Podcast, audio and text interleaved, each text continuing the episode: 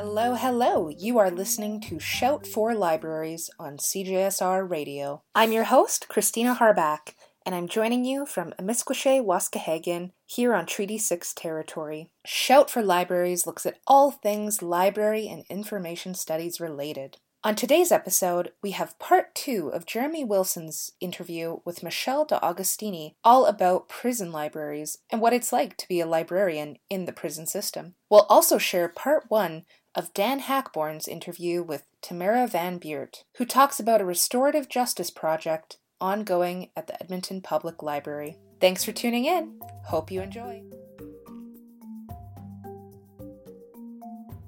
And how are these libraries funded? For the most part, funded now by the Correctional Services Canada. But how it works is like the Correctional Services Canada gives the Education Department a budget, and then the Education Department takes a chunk out of their budget for the library. So it's not really a separate line item, right? And so you have to, I guess, fight with the teachers to get your budget. And it's not really fighting. Like where I was working, um, we actually, I had a great relationship with with the teachers where, you know, I got my budget and I was able to use most of my budget just to purchase new books because they let me use their office supplies. So like you know, I could go in there and take pens and printer paper and that sort of stuff. Um, and then I could use most of my budget for books. I don't know if it's the same at every prison because obviously every single prison's library budget is going to be different based off of that fact alone. Are there any charities or organizations that help help out with the prison libraries? What's your experience with like uh, the ones that you were talking about before? Yeah, so there actually are a lot of organizations that do help. So like in the Edmonton area, at least there's the Prison Libraries Project. And for the most part, what they're doing is programming and they're providing uh, donated materials, right?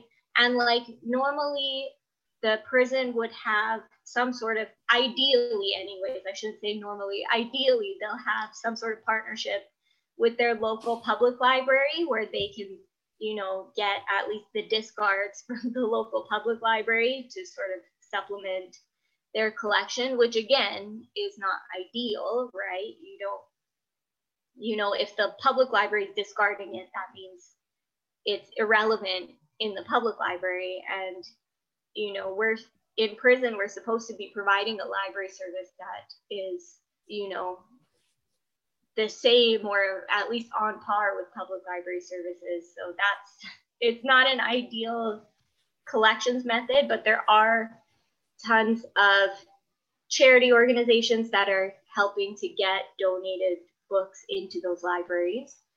Um, where i'm living now so i am living in nova scotia.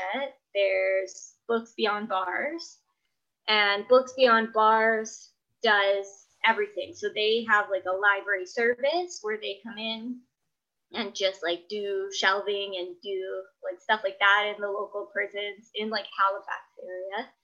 Um, and they also get donations if they notice that there's a need for specific books or there's they've gotten lots of requests for specific books. They will put out a call and see if they can get donations for those specific things, which I think is actually a great way to do that, right? Is like actually ask people what they need instead of just donating the discards. But I mean, I'm not saying that discards don't help, they do. But you know, it'd be nice to get the stuff that these guys actually want to read. But yeah, there are groups like that. There are universities that have I guess, university courses that are entirely paper based, which is the only way to do it in prison. So there's really only, I think, a few universities in Canada that do that. I know Thompson Rivers University, I think, is one of them that has a completely paper based program that they provide to people in prison. And so the librarians there will help um, by sending in photocopied materials, um, reading materials for those courses for people in prison, which also helps, right? Like it'd be nice if everything was open access and we could get all those photocopied materials free of charge, which is rare, right? That's the other thing is to get printing, you have to pay for it. Um, there's things like the John Howard Society and Elizabeth Fry Society. They're providing mostly programs um, on the outside. So for people returning to society, they have support groups. They provide programming in halfway houses and things like that. So I mean, there there really are lots of helpers. I'm just not entirely sure how much these helpers are communicating with each other to make you know to make things better and i get too that there's a lot of like jurisdictional stuff i guess or what would you call it like turf wars maybe between like you know these charity organizations that are all trying to do the same thing and it's because they're getting grant funding right so they have to sort of do things a specific way but i wish I wish it wasn't like that. I wish we could all like help each other to make these places better. How much contact would you say that you've had with the inmates? Like, do you have your regulars? yes, for the most part, yes. So, like, again, I worked in maximum security. So, for the most part, unless I was actually doing a program, my contact was always through a door. Like, there was always a barrier between me and the person I was talking to. Um, and then in programs, obviously, the barriers removed. But yes, I did have regulars. Um, I had folks who, like, I knew what they were reading, I knew exactly what kind of books they would like. So, you know, it was that sort of stuff. And you get, you build a rapport with these people too, right? Like, and, you know, when you're seeing it, somebody every, every other day, and they're telling you like you know, sometimes they would just tell you, you'd say, hey, how's it going? And all of a sudden you get somebody's like life story, right? Or like the story of why they're in prison. Or sometimes it would happen in book club, right? Where we'd be talking about a book and suddenly someone's telling you this like really emotional story about their past. And a lot of my job was just to create space for that right? Just to listen and not react because there's a lot of folks in prison who just needed to say that to somebody who's going to listen to them and not react. And I think that's a huge part of library work in general. If you're working in a public library, if you're working on a reference desk, like any type of circulation, and you're dealing with your library patrons all the time, you're going to ask somebody how they are, and they're going to tell you how they are, right? And a part of our job is, you know, to just hold space for that. And librarianship is a service industry. So I think that just kind of comes with the territory. And, you know, I wish we would talk about it more in library school because I don't think we ever really talked about like you know, what do you do when like I'm laughing right now because I'm just thinking of all these crazy situations that I had in prison. Like, what do you do when one of your library patrons gets stabbed? Right? Or what do you do when one of them dies? Which is a thing that happens. And like that's a person that you built a rapport with. You got to know. What do you do when somebody is in a crisis very clearly? And like you can't help them because you're just a librarian, right? Like I'm not a social worker. I'm not a mental health professional. I'm just a librarian. It gets, it was interesting. Like, I feel like I've rambled a little bit on this question, but you know, I did have regulars. I had people I really enjoyed talking to. And to say that is also dangerous, right? Because there are people who work in prison who would hear that and they would label me as a con lover, and then it makes my job really dangerous. How would you say? Uh, did the inmates ever talk about what they thought about uh, the library? The library. They did. They did. Um, a lot of, I mean, a lot of the people in prison were just really grateful that the library was functional and that they had somebody that they could ask for books from, right? That they could say, hey, like, do you have anything about this? Can you get these books in, right? Like, you know, they there's a lot of times where folks would just say thank you, like, thank you for doing this, thank you for coming in and you know doing programs even and they'd ask like can we ever will we ever be able to browse in the stacks and i'd obviously have to say no i'm sorry right? Or will we ever you know will you ever be able to get volunteers into your programs? Because i was running them by myself because to be a volunteer in prison you have to go through an orientation and every time they would schedule the orientation they would cancel it. So i'd have to run all these programs by myself which is like frustrating too right? But you know, that was a lot of the comments were just things like that, like thank you for running the service. Or, you know, there were those comments that were like, this other library was way different and they had way better stuff. And like, it's crazy that we can't browse the stacks. And I'd be like, yes, it is crazy. Or, you know, uh, there were questions about like, can I have my own books? Can I order my own books for myself? And technically, yes, it is well within your right as a person in prison to order your own books for yourself. If you order from, like, directly from the bookstore and it comes in that box, like, untampered with, you should be able to have your books for yourself. And the reality was that, like, the correctional officers would always be like, no, they can't have these books because, like, you know it's a fire hazard or if they order these books it'll make things dangerous for us because like one time someone sent a book that had fentanyl in it which really did happen and it does happen right? And that's a risk to working in the library. Like i didn't know if i was going to one day get fentanyl in the library and if i did i'd probably die because i worked alone in a very isolated part of the prison where nobody can see me so like I shouldn't laugh, but I'm laughing because what else? You know, if I wasn't laughing, I'd cry. You were talking a bit earlier about how uh, there are very few schools in, in Canada that still offer paper-based library courses. When you went to the university, I'm guessing they didn't offer any of those courses either. So, what was your like? Did you get training in order to work within that sort of system? I did not.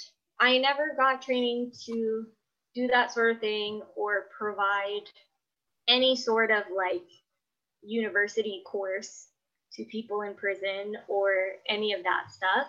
Um, I know that there were some folks in like the same prison circles that I was in that did teach university level courses, like four credit courses to folks in prison. Um, and they did it at the Edmonton institution. So, like, it did exist. It just, a lot of these, and this is what I mean when I say, like, I wish we would all help each other. A lot of these programs are operating separately and independently from each other. And so, we're not always communicating. And it might have made things easier if, like, I could say, hey, what are you reading for your class that you're teaching and would you be able to donate this class book for the library? So if anybody else is interested they can also read that thing right? Like it'd have been nice to do that and you know maybe that's a failure on my part too because i could have easily reached out and asked for that as well and the problem is like i was so bogged down with the everything else of it that it made it hard to make those connections with people. And I think too, when you're in the prison culture, like when you're actually working there, you get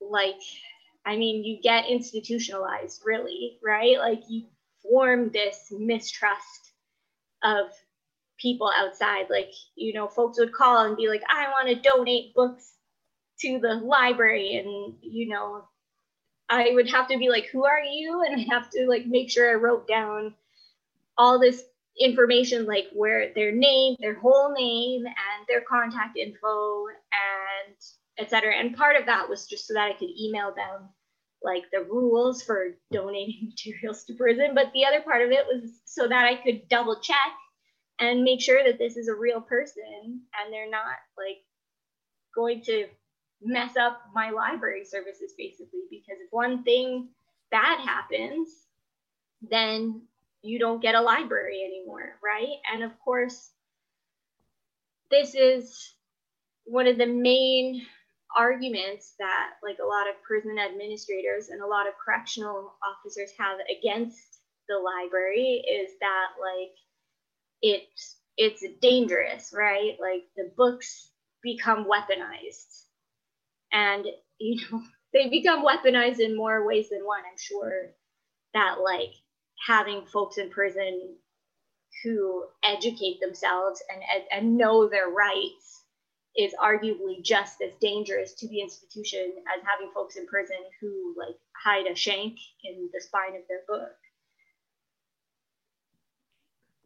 And what kind of books are banned in the Uh, library, so many. if there are any? There's so many. There's so many banned books in prison libraries. So anything that like correctional staff would consider is like I guess teaching how to be a more effective psychopath.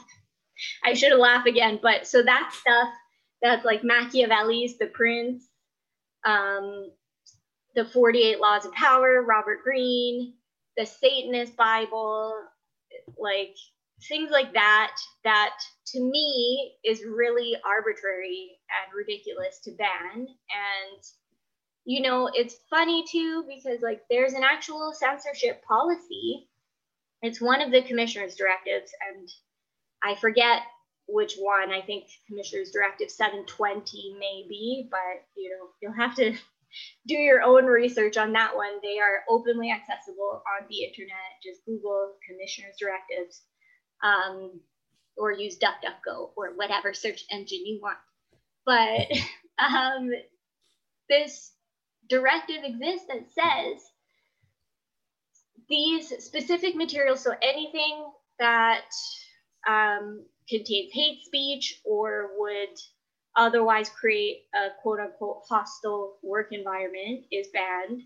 Anything that's pornographic in nature or contains like explicitly sexual scenes is technically supposed to be banned, but then like people in prison can subscribe to pornographic magazines, for example, and they have TV, they have HBO, they have video games. So like, you know, it's what am I gonna do? Throw away all the romance novels, like it just in case.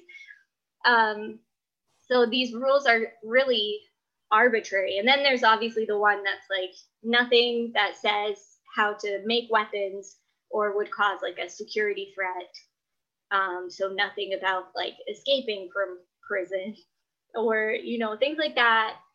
Um, a lot of that was banned. Then in different institutions, there are these like arbitrary blanket bans on certain materials. So there'll be some places will have a ban on all true crime, right? Some places, you know, the Edmonton Institution for Women had to have these big conversations about if they were going to ban 50 shades of gray because it's like sexually explicit um, and in the end they did not. So edmonton institution for women can in fact have 50 shades of gray.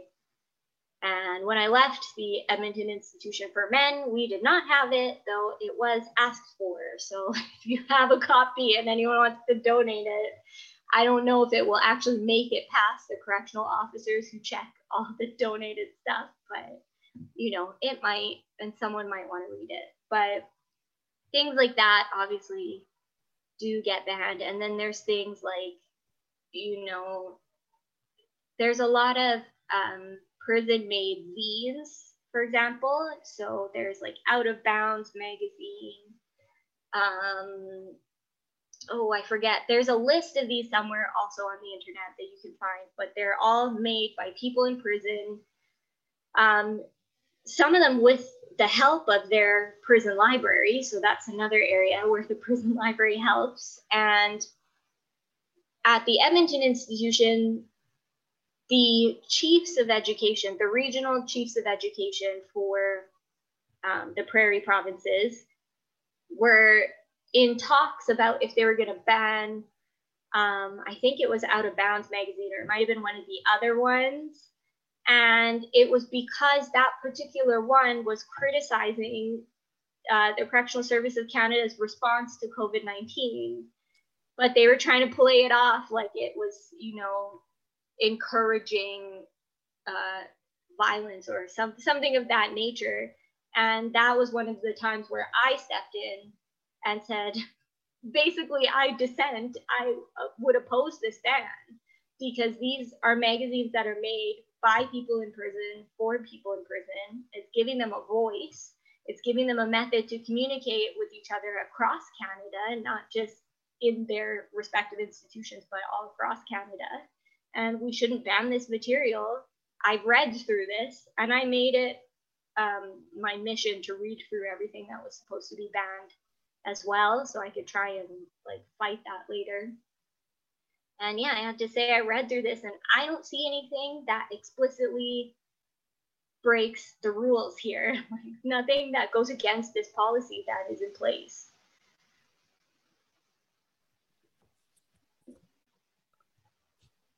Sorry, I'm just running out of questions. Uh, um, so, what can non uh, what can non-prison librarians do so they can improve upon this situation?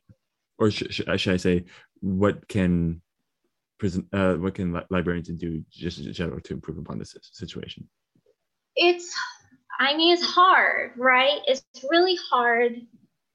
And you know it's complicated too because i think there's a lot of us that really do get into librarianship because we want to help people. And we think that this is the way that we're going to help all these people. We're going to help them find the information that they need or, you know, help them learn how to use technology or whatever it is.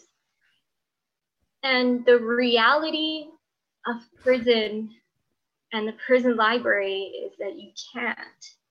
Like, yes, it's supposed to be this this oasis of equality and respect. And in a lot of ways, it actually is like the one normal place in the whole institution. And I, I would put normal in quotes as well, because like what is normal in prison?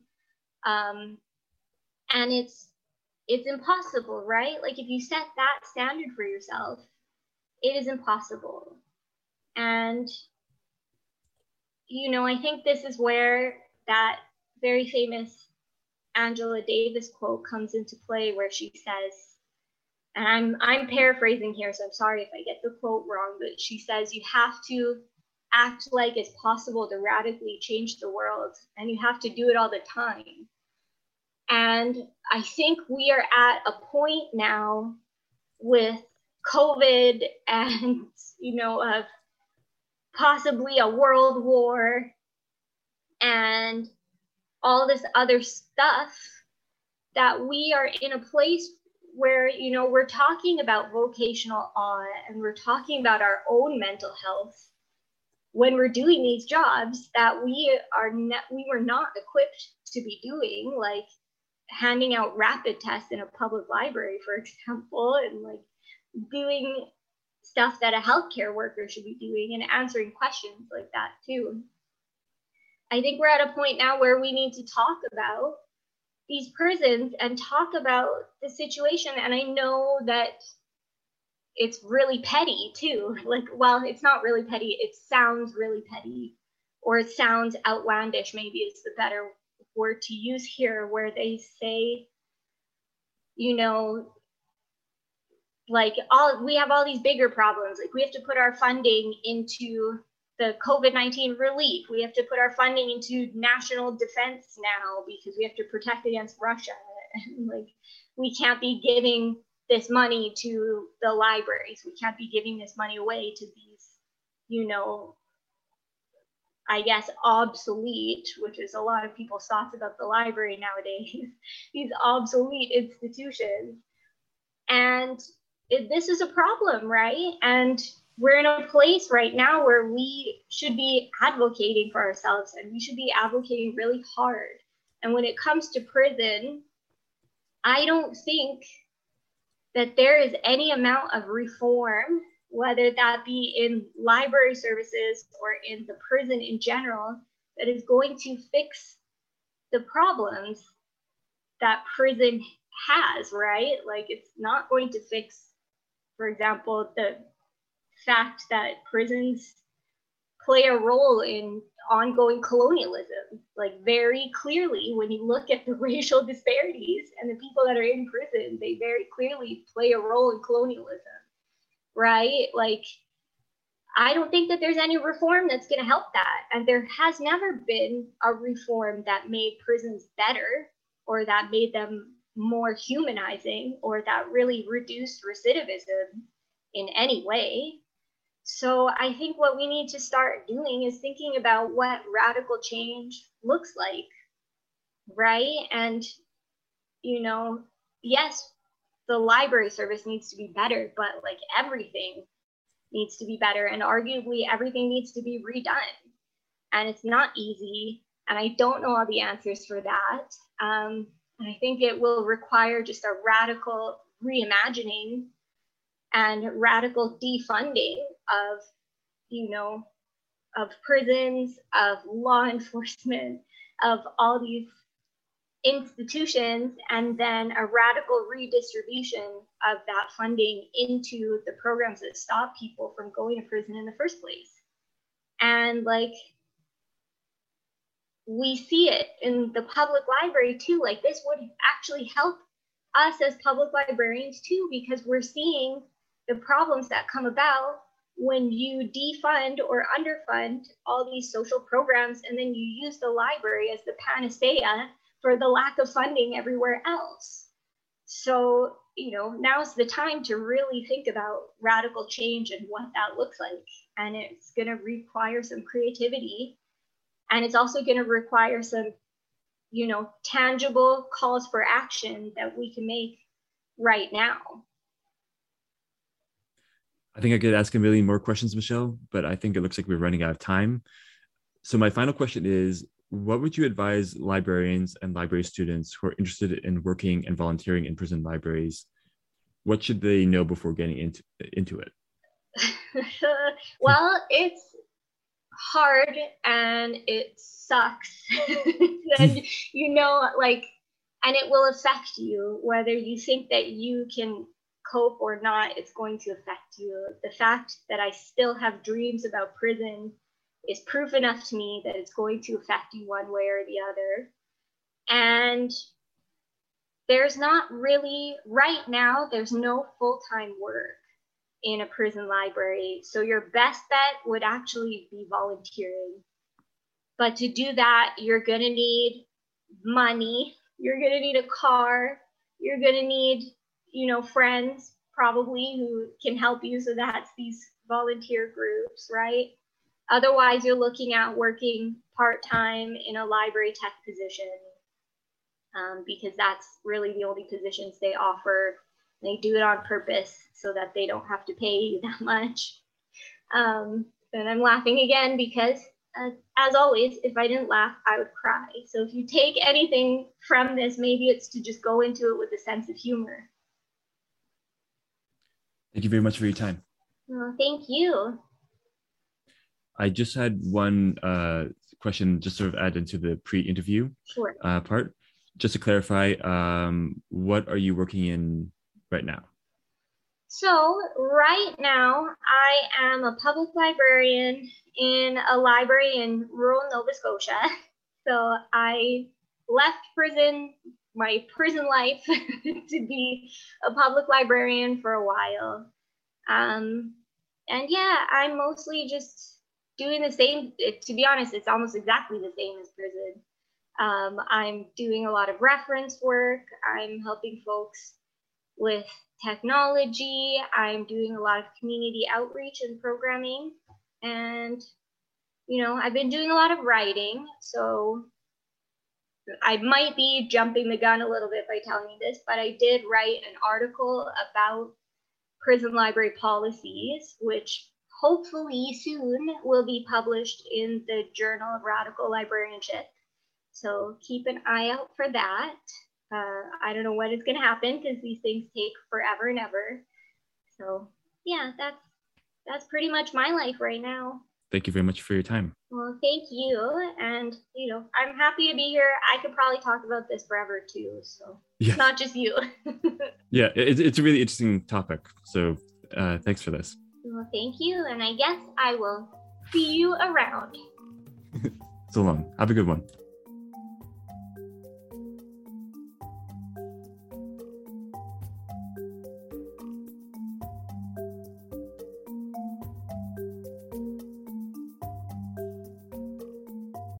Everyone. Welcome to one of our many book reviews here at Shout for Libraries. My name is Maya.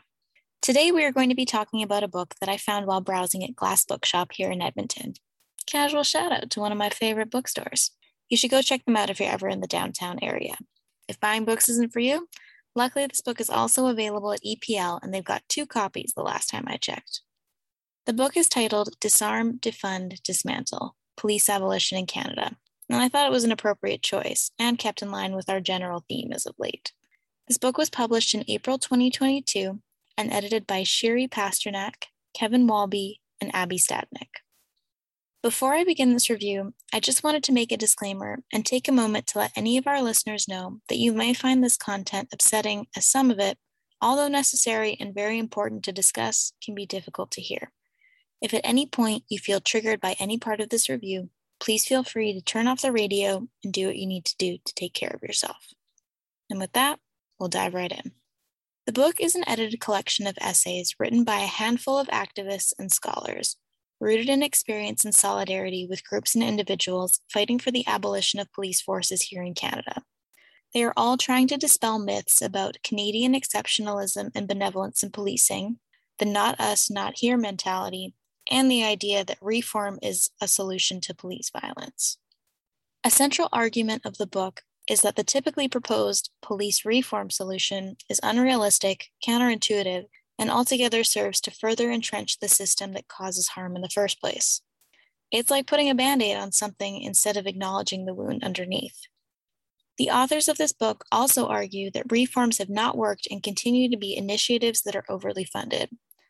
They say that those same funds should be allocated to people and programs that are better equipped to deal with situations where police often fail, like wellness checks and mental health crises. There are 19 chapters in total in this book, each a different piece by a different author, all of which I think are extremely valuable, but I'll pick two to talk about for the sake of time. How do you fit such big ideas into a five minute review? One chapter that really caught my attention was Chapter 2 A History of Toronto Activism Against Anti Blackness, written by Ruth Nortie. They do a thorough and thoughtful job of outlining the major moments and movements that have occurred in Toronto where folks have actively resisted anti Black racism in the Toronto police force. They outline significant events from the 1970s up to the present day, ending with the decision of the Toronto City Council in 2020 to vote against defunding the police, and unsurprisingly, they proposed reform programs instead. The writing of this chapter is straightforward, passionate, and frustrated. You can feel the frustration and the devastation seeping out of every word, and I felt deeply moved. The chapter felt too short for everything there is to say about this subject. The other chapter I wanted to mention is chapter 15 No Police at Overdoses. The chapter is the only one done in a graphic novel style, and I always appreciate when books and authors use different mediums to communicate messages and ideas. The chapter was done by Nicole Marie Burton and Hugh D.A. Goldring and discusses the overdose crisis over the past few years and how police officers often immediately treat those experiencing or involved in an overdose like criminals, and how this discourages people from calling for help. It also discourages those who are at a higher risk of police violence, such as sex workers, racialized people, or street involved folks because it can be dangerous for them to be known to police. The author and illustrator are able to at least give a glance into the intense emotion of that kind of situation, as it's obvious no one could fully understand the gravity of an overdose situation unless they're in it. The book is trying to reach across divides by trying to communicate with people in different ways, not only through scholarly essays. The book is trying to be accessible to a wide range of folks because this is an issue that involves everyone. My overall thoughts on the book are this read it. You know, if you want to, but seriously, read it. The book takes a scholarly approach to police violence in Canada while still keeping it accessible and easily readable. I think there are instances where specific sentences are repeated often throughout the book, and there is a lot of overlap between chapters, but it just really drives the point home.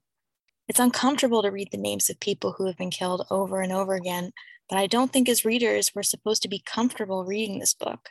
I don't think you're supposed to walk away from this book unchanged and without some kind of fire burning in the pit of your stomach at the injustice of it all.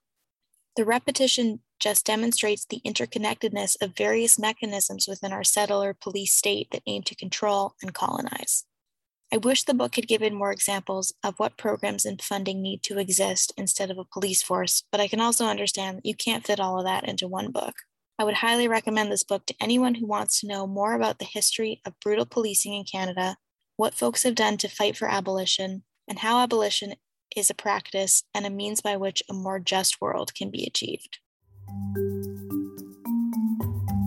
Today, I am sitting here with Tamara Van Beert in her office in the EPL Shelley Milner Children's Library. Tamara, could you give us a brief intro about your role? Sure. So, I manage the day to day operations of the Children's Library and the Edmonton Public Library literacy vans. What that looks like mostly is responding to a lot of emails and talking to a lot of people. Today, we're talking to you about restorative justice. Can you give a brief description of restorative justice and what you understand this approach to be in contrast to? Restorative justice is a way of responding to wrongdoing wherever it comes up, whether uh, within the justice system or in day to day life. And in contrast to retrib- retributive du- justice or even within parenting, for example, uh, punishment related things. Restorative justice looks at a lot of different factors who is involved, so it expands the stakeholders in conversations about wrongdoing to involve all the people that were harmed and were involved and the people who care for them. So when you think about a wrongdoing that might happen, you think about the, um, of course, the person who caused the harm, but also the people who were harmed and their communities, their families. Lots of different webs of, of harm can happen. And restorative justice takes the time to ask questions and involve all of the stakeholders in the process to find a way to make things right. So, given that, what was the scope of the EPL pilot in implementing this lens, restorative justice, within the institution? So we started back in 2018 as a way to respond to increased incidents happening with youth across the library systems, but specifically in four of our branches. So we started in the Castle Downs branch where I was managing at the time, where we were able to focus in on youth that were in our space, uh, specifically youth that were getting asked to leave more than once a week, usually once a day, for causing harm within the library. So it's a range of harm from very small scale things to larger scale things. And so we thought about different ways. We learned, started to learn about different ways we might be able to respond to that harm. Um, specifically, one of the first things we learned was that restorative justice only works within the context of a, of a fuller understanding of restorative practice.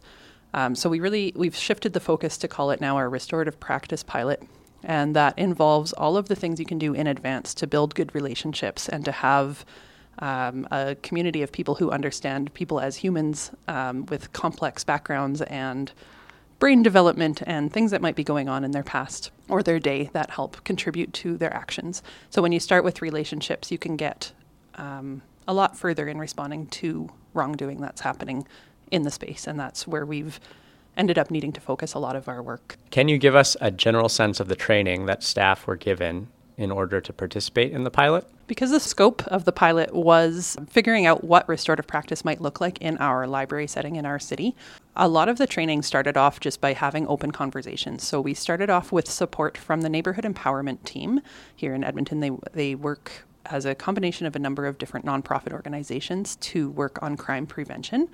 And we had somebody who had quite a bit of background in restorative justice who was helping us through the process. So we started with um, conversations about what restorative justice was, introduction training through various organizations in the city um, for the part of the leadership teams, and then through this contact at neighborhood empowerment team, we were given some basic resources where we started to learn. And then at the beginning of the pilot, it was about finding out what worked and then deciding how this how this would work in the context of EPL. So we found out that we could make a really solid continuum of, of restorative practices from our organization. So, starting off with just making sure we say hello and try to get to know the regular pe- customers' names, moving all the way to how we might respond to significant wrongdoing or harm done in the library.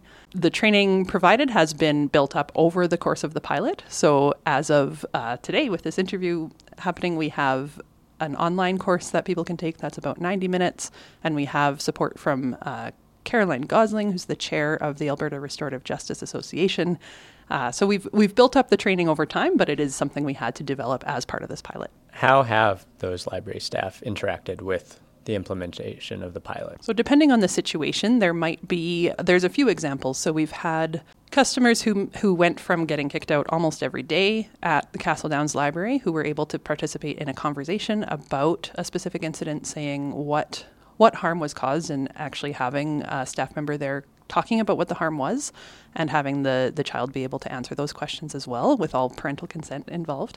And that, that child went from needing to go every day and causing quite a bit of disruption in the space to being a part of the culture of the library, to saying hello every time he came in, walking when his friends were running, coming to us for support when he needed it as well. It really um, changed the way the interactions with staff happened. So that can happen um, depending on the staff member. You might have the only the only thing you might do is say hello to people and try to remember their names. That's the first step. Um, Hi, I'm Tamara. It's lovely to have you here. What's your name? Hey, uh, you told me your name last week. I forget it. Can you tell me again? And just making an effort. Um, maybe it involves sitting down playing a game of cards if it's a quiet night, or asking about how school's going, or if they're not going to school, asking how their video game is going, whatever it is, doing something to build a bit of a relationship. It might also mean responding in the moment to a small scale harm. The way that we do that is instead of saying, you know, the policy is be quiet or shushing from across the room, walking up and saying, oh, you know, I noticed that some people who are studying are looking over at you quite a bit. Um, I've noticed that I think they want it to be a bit quieter in here because I don't know what they're doing, but maybe they have a big test tomorrow, or there might be some reason. So, kind of trying not just to say what the policy is, but to say what the harm is. So, who's being harmed by these actions? Um, oh, when you swear in the children's library, it makes it feel like it's not really a safe place for kids for these parents. Like I've noticed that you swore a couple times, and those parents actually moved away with their kids. And we want this to be a space where everybody feels safe and welcome. A couple little examples like that. So that's kind of in the moment rather than just saying you need to be quiet or get out. Expanding that harm the talk of what the harm is and why it matters.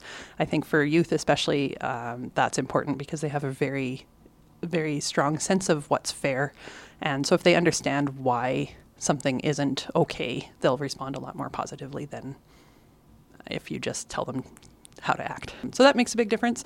And then staff can also be involved if they are the victims in, in a wrongdoing. So they've been sworn at, let's say, or for, for small scale ones, or threatened. I know where you work and I'm waiting for you outside. They can they can say, when you swear at me, this is how it makes me feel a lot of the time for staff, it's actually concern for the youth, saying, when you swear at me and I have to kick you out, I don't know where you are anymore. I don't know if you're doing okay. I don't know if you have somewhere to go other than here, but I need to maintain the safety for everybody here. So here's how it is. So they can be part of these more formal, um, still informal, but planned meetings, we call them. So you can have a staff member who's willing. It's all voluntary for everybody who's involved. Um, it's an important tenet of restorative justice. Um, you can have staff members sit down if they want to and, and actually speak to the harm caused and what they need to make things right. So everybody has a role to play in deciding um, how to make sure that child can be in the library space feeling safe and also sticking to the policies. For some of us, we've as we've expanded our training, we've been trained in community conferencing, so that would be able that would enable us to participate as facilitators in uh, larger scale wrongdoing um, where the the stakes are a bit higher, and that would involve preparing in advance, making sure we have the right people in the room, and then having a, a circle or a, a, community conference where we actually decide what we're going to do um, instead of a suspension to move forward. So there's a there's a wide range. We can be from from saying hello to facilitating a community conference, and we have staff trained at every level of that for um, all of our participating branches. Was there any common feedback that staff had after the pilot had been implemented for a period of time? Trying to recall uh, 2019 when we did these the, the initial evaluation, I think generally more training is what people asked for. I think people feel like there's a lot of potential in this pilot, and they want to be prepared and ready to respond in a restorative way. Um, so everybody, you know, wanting wanting more training, and then there's some question of how much time it takes. Um, of course, if you're doing a community conference, you are doing preparation in advance, and we don't have data to prove it. Um, anecdotally, for me, it was less time than doing all the incident reports because our incidents actually dropped quite a bit once we started to do this. Um, but it does take time and energy to do something like this to get to know the people, to say hello. Um, my opinion is that it's worth it. And you already alluded to this a little bit, uh, but was there any general feedback or common feedback that the community then had after the pilot had been implemented for a period of time? One of the uh, major challenges of this pilot has been the time the timing. We got started in late late late 2018 and so our first um, real data and real experiences were in the first six months just at castle downs. Then we expanded to three more branches midway through 2019 and we were working on the evaluation when covid hit and things shut down. So some of our community feedback it's a little bit more limited in terms of regular community members who might notice something different happening I think for the children involved, for the youth involved, you know, they don't tell you too many details, uh, but they would participate in our community building circles and start to actually share share something. Even just showing up, saying this is important enough to me that I'm coming here and I'm going into a room and I'm sitting down and I'm looking you in the face. Like that's a pretty strong feedback from a youth, especially uh, the youth at risk that we're often working with so community feedback has been has been slower. I think our our community collaborators, like the neighborhood empowerment team. Um, and some of the other organizations in the city have provided really positive feedback for what we've been able to do and learn through the pilot. And um, I look forward as we continue to work with this pilot at five locations across EPL now to hearing more from community members. Did you encounter any resistance or obstacles to implementing restorative justice or the restorative practices within a library setting, specifically a public one? Mostly it's just the time it takes for people to build the skills necessary and the understanding of what it was. Um, I think a lot of it really ties into the work we're doing already. We're doing training within EPL on trauma informed, and we're learning a lot through many different organizations, through many different training opportunities about brain development and, and, the amygdala and the fight or flight response. And a lot of that is related directly to why restorative justice works. Um, if somebody's already escalated and you then suspend them, you're actually probably causing more escalation because they're not thinking straight at that time. They're not in their prefrontal cortex. and so all this training, I think, all this learning that we're doing as an organization is is tied into restorative practice, but that can also mean that people learning about it don't see what's new about it or what's different. And there's a there can be a perception that it takes a lot of time and everybody's working very hard. Um, so I think the challenge, other than COVID 19, which is, of course, a giant challenge we're all still working with, is taking that time to learn about why it's important and how it works. Um, and then having the opportunity through large branches, small branches across the system to share, share stories with each other and to share best practices. So it's all just things that take time. Um, in one of my first trainings for how restorative practices could work, it was a school setting training. And so the thing that that the trainer said was you need to do restorative practice with just the staff for a year at a school before you're ready to implement it with the students. That was a big uh, learning for me to say this isn't just something you start and now you're a restorative organization. It's something that takes time and it takes um, it's a certain culture of this matters and we want to talk to each other about this kind of thing. That just takes takes some time and so being patient is also a challenge. We want results quickly, and we had a few at Castle Downs very very positive responses for from the youth um, where their behavior changed significantly. Um, but to do it across the city is just a challenge that will take time. Could you speak to some of those stories or best practices? You already mentioned the lesson in patience, but I was curious if there were any other major themes within the stories and best practices and lessons that were taken away from the pilot. Our biggest learning that we've been able to do something about is that so much of what we do is proactive. So that act of saying, Hi, I'm Tamara, it's nice to have you here. What's your name? Shaking a hand or offering a service in the moment lets people know that we're happy to see them. That all that proactive work is super important for being in a place where you could respond restoratively in a situation where it's warranted. I think that the proactive work, which I said, restorative practice, as much as I'd like to think it will exist for the entire city at some point, it will be our only solution. It is for some of the people some of the time. So I think that this is also where some of the hesitance has been. And I think one of our biggest learnings and something we need to be really clear about is that if the situation is right, it can work really well. But because it's voluntary, because it takes some time and because the people have to want to come back and invest, it's, it takes a lot of um, bravery to come and sit in a circle and look at the people who you've caused harm to and to be willing to do something about it. It's a lot easier just to be suspended. Um, so for people who for whom this is important, it's wonderful. But we also need other tools in our tool belt. So thinking about restorative practice and a restorative justice approach to wrongdoing as one of the tools available to us, I think is a great great context for how we would use this in the library system for hopefully someday restorative practice is the only tool we have we need but i think there's always there's always other tools available as well to ensure staff safety and customer safety in our space. Were there any other outcomes, perhaps unexpected, that stemmed from the implementation of the pilot within other areas of library practice or anything like that? Can tell you about my parenting. I have uh, children who are siblings and they're two and a half years apart. And when I sit them down and say, What happened? Tell me about what happened. Take me back to the beginning. And who was harmed? And how were they harmed? And what do you need to do to make things right? My kids know it's time. and they already they skip to the end already. I need a hug, I need an I'm sorry picture. But taking that moment to say, okay, actually whose feelings were hurt and why were they hurt and what happened and who who did that and and asking people to take that accountability, take take responsibility for what happened. That's just a, a little lesson I've learned as a parent to help kids help the kids relate to each other in a different way. I think throughout throughout EPL, I think what I was saying before about how it really integrates a lot of the training we've been getting, what we've been learning about brain development and uh, trauma informed care, um, trauma informed work. Um, where you're working with people who either, in the case of youth, their prefrontal cortex hasn't developed yet, or in the case of people who've experienced trauma, where um, there's certain pathways that light up faster. Um, that there are there are tools we have to respond to people in ways that help them access their prefrontal cortex and make decisions that they're going to be happy with in the future. And I think if libraries are for everyone, a public library space is essential for many people who live in our live in our city and I think we need ways to make the space accessible for them in a way that is safe for the community and this gives us an option. This gives us one uh, one way we can do that.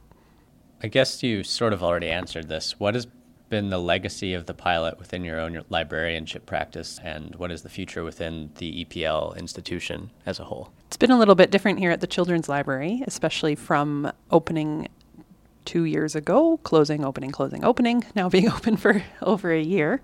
Uh, we see we haven't seen a lot of the independent youth coming into our space yet. When I see a few, I have to I have to dig deep and remember my Castle Downs days and all the strategies um, for making it a, a welcoming space and uh, one that's safe for everybody. I think for my own practice, it's I've been living and breathing it for so long, thinking about it in in the way that I react, uh, respond and, and talk to staff members, in the way that we respond and talk to customers of any age. Really thinking about that rapport building, relationship building first. So if there is somebody who I see and I go, oh, here we go. Um, to catch myself on that and to say, Hi, I'm Tamara. Welcome to the library. It's nice to have you. What's your name? And remind myself if I don't know their name yet, I don't have the right to think, oh, what are they doing here? Um, and that makes such a big difference because then I'm also happy to see them because I just said I was and I know who they are and I care. So that's that's one small way that it affects my day to day work here. Um, for EPL, we are continuing the pilot. We had to kind of relaunch after COVID. Um, so we've created some training available to all staff members and we have five branches who are actively involved in the pilot, and we're just continuing to provide some resources. The involved branches have their working groups. We're sticking with youth for now, but we're also starting to think about what could this look like, what what aspects of this are important and possible for working with adults in our spaces.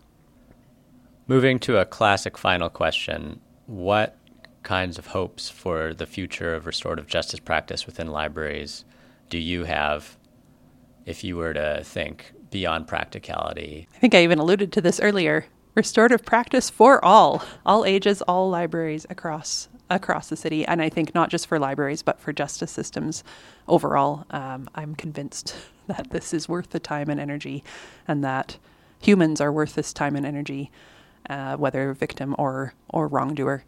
Um, within libraries, more practically, I think the the resources that we've learned, the skills that that I've been able to build over the past four years, learning about restorative practice and trying it out, I think are, are worth the time.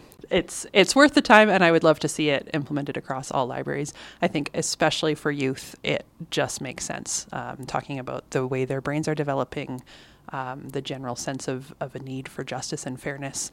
Um, when we did the initial survey with youth as we were starting this pilot, we asked what should happen when you do something wrong, and almost every response was we should make it right in some way, fa- way, shape, or form, whether it's volunteering or apologizing or not doing it again.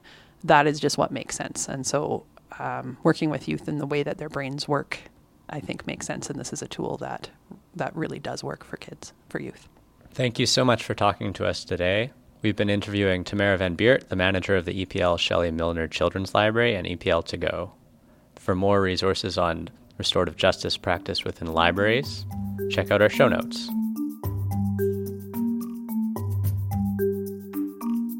That was part one of two of Dan Hackborn's interview with Tamara Van Beert. Join us next month for the second part of that interview.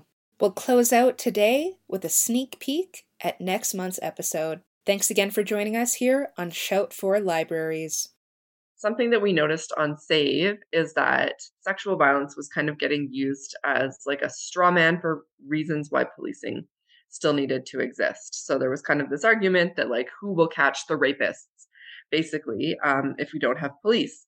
Um, which you know everyone who is involved with Save is a professional in sexual violence, a survivor, an advocate, um, and we know that that's really problematic. We know that police are really bad at responding to sexual violence and actually traumatize survivors more often than they help them, that they very rarely get um, quote unquote justice outcomes as we might understand them in the criminal justice system in terms of convictions. Um, and that it was really kind of like a false equivalency to suggest that like policing was the solution to sexual violence. Um, and so we decided to start a defund the police campaign kind of in solidarity with groups like Black Lives Matter, um, with kind of a specific focus on that policing is not the solution for sexual violence either, and that it's not preventing it. It is, in fact, probably making the experience worse for many survivors. Um, and in the process of our community consultations with folks in the city about, you know, what should this look like for save? What what components are important to us? Um, something that was brought up was the idea that we have no records really of what police violence looks like in our community and that includes police violence um, when they're perpetrating sexual violence when they are mishandling reports of sexual violence um, in ways that are harmful sur- for survivors but also more broadly we have very little information on the kinds of harms that policing does to our community um, and we kind of identified that as as something that maybe we could do um, to provide kind of not ammunition, but to, but to provide information to put something in the hands of people who've already been doing the abolition work in terms of just identifying kind of what are these harms because if we think about community safety and like a world free of policing um, you know these things are all integrated and and things like white supremacy and racialized violence are very tightly interwoven with how sexual violence happens in our community. Um, so that kind of led to the idea of the archive um, and we have kind of been plugging away ever since to try and make it a reality